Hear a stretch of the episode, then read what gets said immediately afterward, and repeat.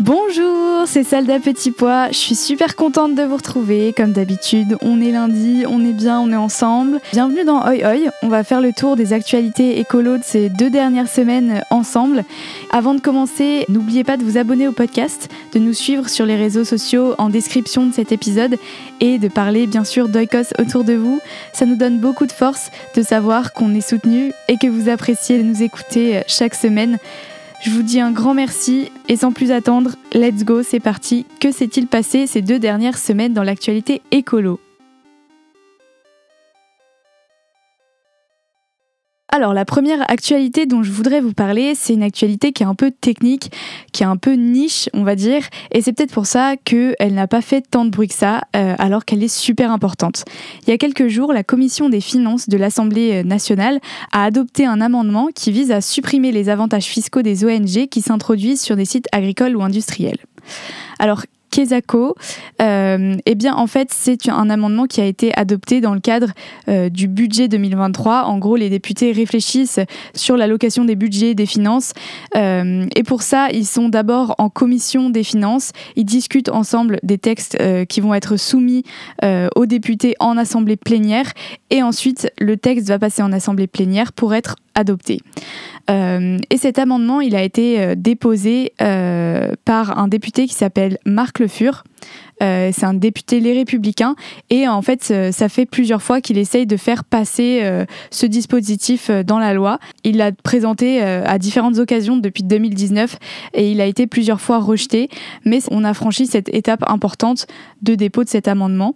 Et en fait, que dit cet amendement?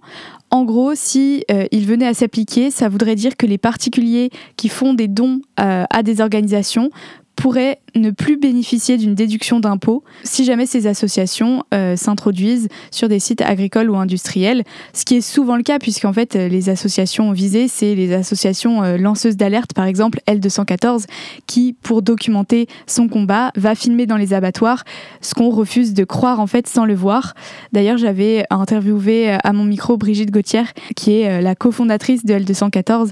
Vous pouvez retrouver l'épisode, c'était dans la saison 2 et le réécouter, c'est vraiment super instructif. Et donc, qu'est-ce que ça veut dire euh, que les particuliers ne peuvent plus bénéficier d'une déduction d'impôt? Bah, En fait, la déduction d'impôt aujourd'hui équivaut un peu à, une forme de subvention publique du secteur associatif euh, et ça peut être assez dissuasif du coup de plus l'avoir. Ça peut vraiment causer des problèmes euh, de finances à ces organisations dont on a absolument besoin.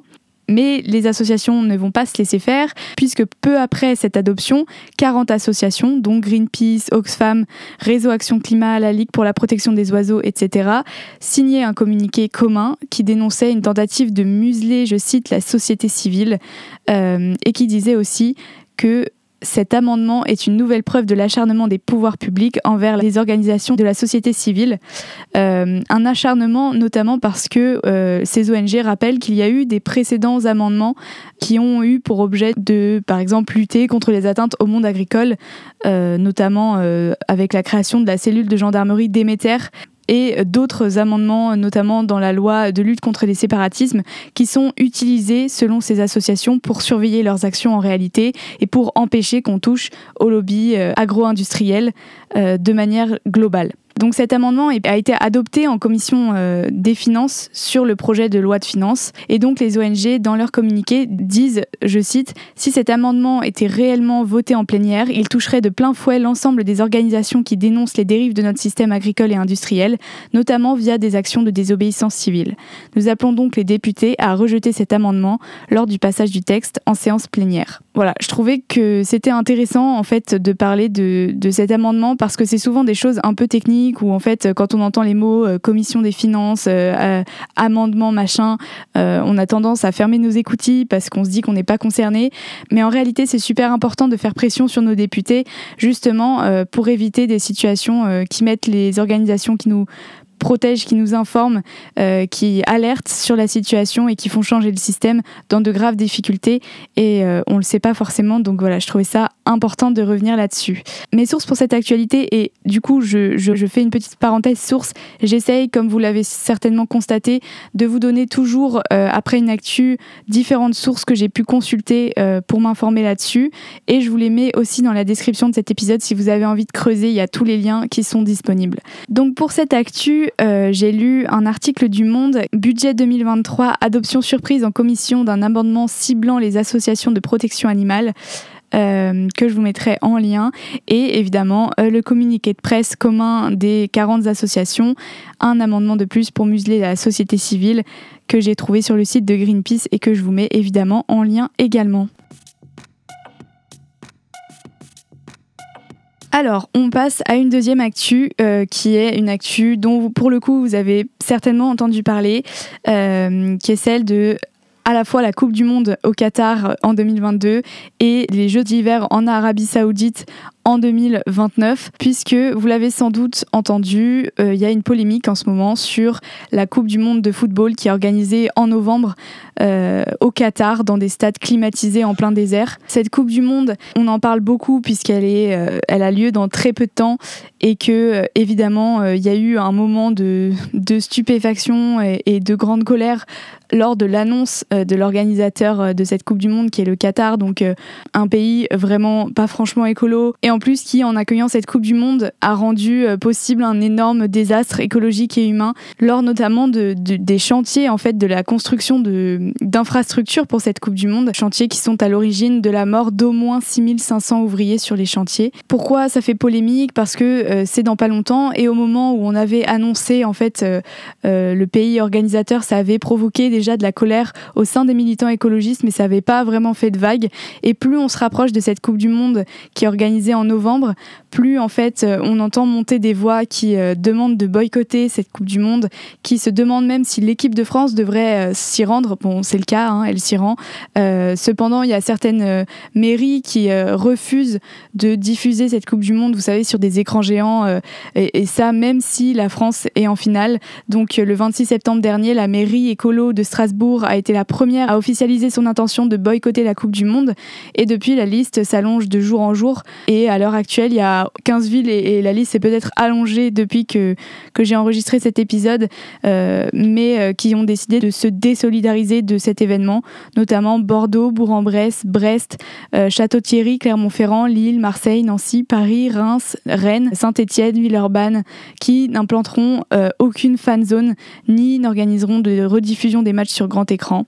Et donc partout, c'est la même justification, en fait, ne pas être complice d'un énorme désastre écologique et humain dans un pays comme le Qatar, qui est en fait un pays euh, où il y aura euh, des stades climatisés pour euh, l'événement en plein désert et qui, en vrai, s'assoit complètement à la fois sur les droits humains et sur la nécessité écologique. Mais pourquoi je vous parle de ça? Évidemment, je pense qu'on en reparlera au moment où ça se déroulera, mais en pleine polémique sur cette Coupe du Monde, une nouvelle annonce a ravivé la colère, puisque vous l'avez sans doute vu, le Conseil olympique d'Asie a confié l'organisation des Jeux asiatiques d'hiver au Royaume saoudien. Donc euh, en Arabie saoudite, euh, la presse euh, exulte et y voit la consécration d'un méga projet d'une ville futuriste dont vous avez peut-être entendu parler, qui s'appelle Neom. je ne sais pas si je prononce bien, excusez-moi si c'est pas le cas. c'est un projet hautement controversé qui est en fait le, bébé de, de l'homme fort du royaume qui est le prince héritier Mohamed Ben Salman, et qui va être construit en fait dans le nord-ouest de l'Arabie Saoudite, euh, sur la mer Rouge, près du golfe d'Aqaba. Il a été annoncé en 2017 comme un saut civilisationnel pour l'humanité. C'est pas moi qui le dis, je cite entre guillemets. Euh, et en gros, ça va être construit sur une surface de la taille de la Belgique. Pour l'instant, il y a juste un palais du prince héritier qui est sorti de terre. Euh, en fait, c'est un secteur montagneux, je cite, où les températures descendent en dessous de 0 degré en hiver et où les températures tout au long de l'année sont généralement inférieures de 10 degrés. Ça, c'est les promoteurs qui l'affirment sur leur euh, site internet. Mais euh, ce projet euh, prévoit quand même des pistes de ski toute l'année, des chalets, des hôtels ultra luxueux, un lac artificiel de 5 mètres de profondeur, euh, le tout pour redéfinir le tourisme de montagne pour le monde, ce qui annonce vraiment tout d'un scandale écologique. et en plus, un pays qui bafoue largement les droits humains, puisque par exemple, selon le Middle East Eye, un média britannique, euh, un tribunal saoudien a condamné à mort le 2 octobre trois hommes qui sont membres des Howeta, euh, pareil, je m'excuse pour la prononciation, c'est une catastrophe peut-être. Euh, en tout cas, c'est une tribu qui a été expulsée de force pour permettre euh, la construction en plein désert de la ville Neom. Et leur crime, en gros, c'est de s'être opposés à l'expulsion de leur tribu. Enfin bref, voilà, ça promet. Le député insoumis euh, François Ruffin euh, s'est exprimé sur Twitter, notamment en disant Des JO d'hiver au milieu du désert, dans une monarchie qui pratique la peine de mort et bafoue les droits de l'homme chez elle et au Yémen avec l'aide des armes de la France. Combien de temps allons-nous accepter ça? Donc, c'est une affaire à suivre. En tout cas, au royaume du sport, l'écologie, c'est pas encore ça, clairement et on va déjà voir comment ça se passe euh, pour cette Coupe du Monde euh, au Qatar, euh, qui promet d'être quand même largement regardée à travers le monde. Pour cette actualité, j'ai utilisé un article de reporter Jeux d'hiver en Arabie Saoudite des opposants condamnés à mort, un article de Courrier International les Jeux asiatiques d'hiver de 2029 attribués à l'Arabie Saoudite et un article de Libération euh, des Jeux d'hiver en plein désert, l'Arabie saoudite obtient les Jeux asiatiques de 2029. Ok, vous êtes toujours avec moi. On passe à la troisième actu, qui est une actu euh, véritablement qui m'attriste, puisque nous avons perdu le 9 octobre dernier un grand penseur écologiste, Bruno Latour, euh, philosophe et sociologue, qui a renouvelé la pensée écologique en plaidant notamment pour le retour des non-humains en politique. Il était né en 1947 et il est mort dans la nuit du 8 au 9 octobre 2022. Il était né dans une famille de négociants de vin en Bourgogne. Il avait suivi des études de philosophie. Il s'intéressait notamment euh, à la théologie et il est resté toute sa vie catholique, mais il s'est orienté après son agrégation de philosophie vers la sociologie des sciences. Donc il était sociologue, il a été formé à l'anthropologie en Côte d'Ivoire et il était enseignant à l'école des mines de 1982 à 2006 avant de diriger un laboratoire de recherche à Sciences Po. Il était reconnu dans le monde entier, il a notamment reçu le prix de Kyoto en 2021 pour l'ensemble de ses travaux. C'est un prix qui récompense ses contributions remarquables en sciences, en art et en philosophie. Il a connu à la fin de sa vie le succès et maintenant sa pensée est euh, entre guillemets devenue un peu mainstream, euh, mais elle était largement controversée quand il a commencé à la déployer dans notamment son livre Nous n'avons jamais été modernes en 1991. Et il a d'abord étudié en plus la science à travers ce qui n'est pas scientifique, donc la culture, les coutumes, etc., ce qui lui a parfois valu d'être qualifié de relativiste. Et pour euh, vous résumer un petit peu son travail, il a démontré notamment en travaillant dans un laboratoire de recherche à San Diego en Californie avec euh, un autre monsieur qui s'appelle Steve Woolgar que les pratiques de laboratoire conduisent à entre guillemets, construire des objets scientifiques, c'est-à-dire que la réalité ne se révèle pas d'elle-même, mais découle des choix et des méthodes des chercheurs. Et du coup, il a exprimé cette thèse dans un livre qui s'appelle La vie de laboratoire, qui est sorti en 1979. Et cette thèse a lancé la théorie du constructivisme, selon laquelle il n'y a pas un partage tranché entre sciences dures et sciences molles, entre nature et sociale, mais une constante interaction entre ces deux domaines.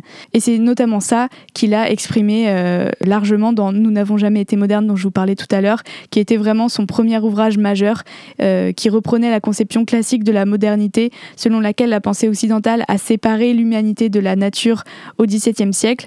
Euh, et en gros, lui, il disait que ce discours euh, ne parvient pas à rendre compte de ces objets parce que le savoir scientifique ne peut jamais être indépendant du social et du politique.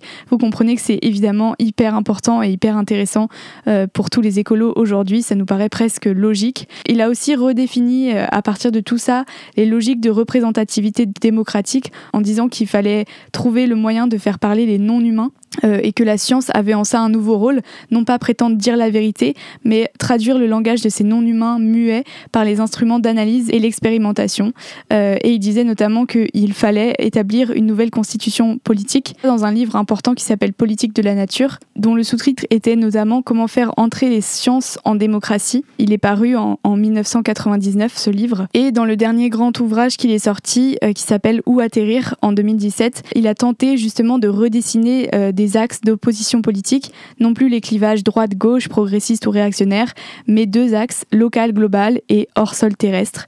Donc voilà en gros son travail, si on peut résumer très très grossièrement, si vous vous intéressez aux liens entre sciences sociales et sciences dures notamment, je vous conseille vraiment euh, de vous intéresser à ce que dit euh, Bruno Latour.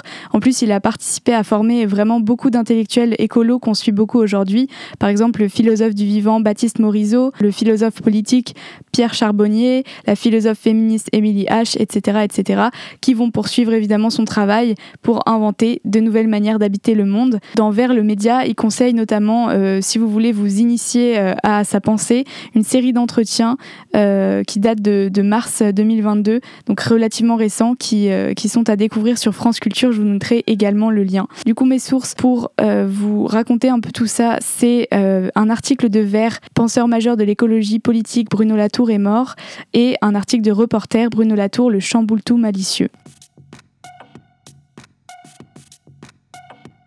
Il me reste deux actus à vous partager. La première, vous en avez sûrement entendu parler et vous êtes peut-être euh, pris dans les conséquences euh, de tout ça, puisque j'avais envie de vous parler des grèves chez Total Energy, euh, puisque en dépit d'appels répétés du gouvernement à négocier sur les salaires et à cesser les blocages, les grévistes de Total Energy ont reconduit mardi dernier le mouvement de grève pour les salaires à l'appel de la CGT. Et donc lundi 10 octobre à 18h, il y avait environ 30% des stations-service en France qui manquaient d'au moins un carburant, essence ou diesel, selon le ministère de la Transition énergétique. Alors pourquoi il y a cette grève? Les salariés grévistes de Total Energy réclament une hausse de salaire de 10%, 7% pour compenser l'inflation et 3% pour mieux partager les profits du groupe.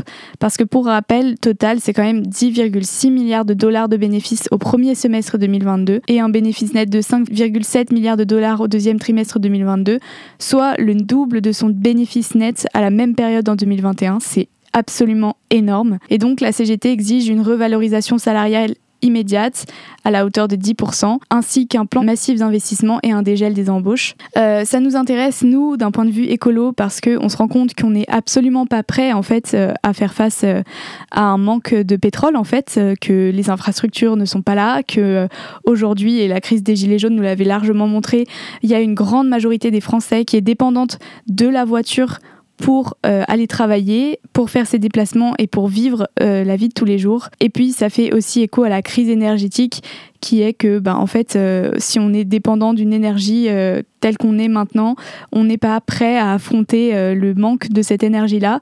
Selon le code de l'énergie, quand même, chaque opérateur est tenu de constituer un stock stratégique équivalent à environ 30% de la consommation de l'année précédente. Donc ces stocks sont conservés dans des raffineries ou des dépôts pétroliers commerciaux répartis dans toute la France qui sont gérés par euh, une société anonyme de gestion des stocks de sécurité et il n'y a que l'État qui peut décider de puiser dans ses réserves.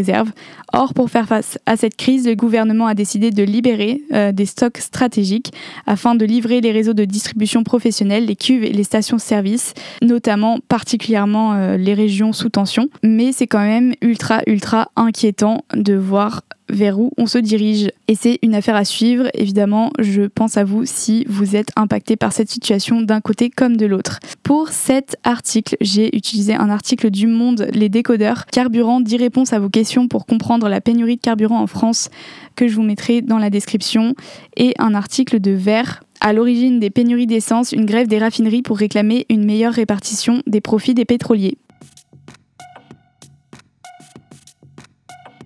Et on passe à ma dernière actu. Euh, ma dernière actu, c'est une scientifique du GIEC, donc ce groupement international des experts pour le climat, qui fait de la désobéissance civile. C'est un peu euh, une situation inédite puisque euh, ça s'est passé en Suisse. Mardi 11 octobre à 8h45, cinq militants ont bloqué l'entrée et la sortie de l'autoroute A6 au niveau du pont de Wankdorf à Berne. Et la police s'est rendue sur place. Et ce qui est intéressant, c'est que parmi eux se trouvait Julia Steinberger, je ne sais pas si je prononce son nom de la meilleure des manières. Je suis vraiment désolée dans cet épisode, il y a beaucoup de prononciations un peu hasardeuses de ma part. Promis, vous avez le droit de me corriger ou de souffler ou de hausser les sourcils. Euh, mais en tout cas, cette dame est professeure d'économie écologique à l'université de Lausanne et elle a participé au troisième groupe de travail du GIEC. Et en fait, euh, cette action été menée par Renovate Switzerland, qui est une, ONG euh, qui milite pour la rénovation énergétique des bâtiments. On a un peu l'équivalent en France qui s'est lancé, qui s'appelle Dernière Rénovation, et qui d'ailleurs, spoiler, sera bientôt au micro du podcast. Mais donc, euh, ce mouvement a déclaré que la participation d'une scientifique climatique de renommée internationale euh, à une action de résistance civile climatique est une première en Suisse et qu'elle s'inscrit dans une tendance plus large et internationale de scientifiques ayant fait le choix de l'action non violente face à l'urgence climatique. C'est signe quand même d'un grand désespoir de la communauté scientifique qui alerte depuis des mois et euh, qui dit que nous n'avons plus aucune minute à perdre. Pour vous raconter ça, j'ai utilisé un article d'un journal qui s'appelle Le Matin. Renovate Switzerland bloque l'autoroute à Berne et euh, les informations directement communiquées par Renovate Switzerland sur Twitter.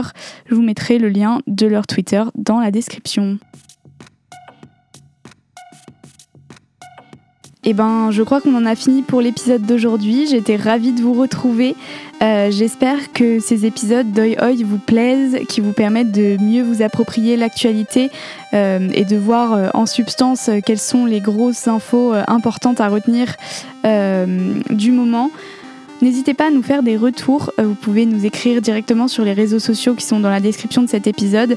Et puis euh, aussi euh, mettre des étoiles et commenter sur les applis de podcast qui le permettent. C'est vraiment super utile si vous avez envie de faire un petit geste pour le podcast. Ça se passe sur Apple Podcast et Spotify qui le permettent. Et puis, si ça vous plaît, évidemment, parlez-en autour de vous. N'hésitez pas à nous taguer sur les réseaux sociaux. On se retrouve lundi prochain pour un ou une nouvelle invitée sur le podcast. Je vous embrasse, prenez soin de vous, à très bientôt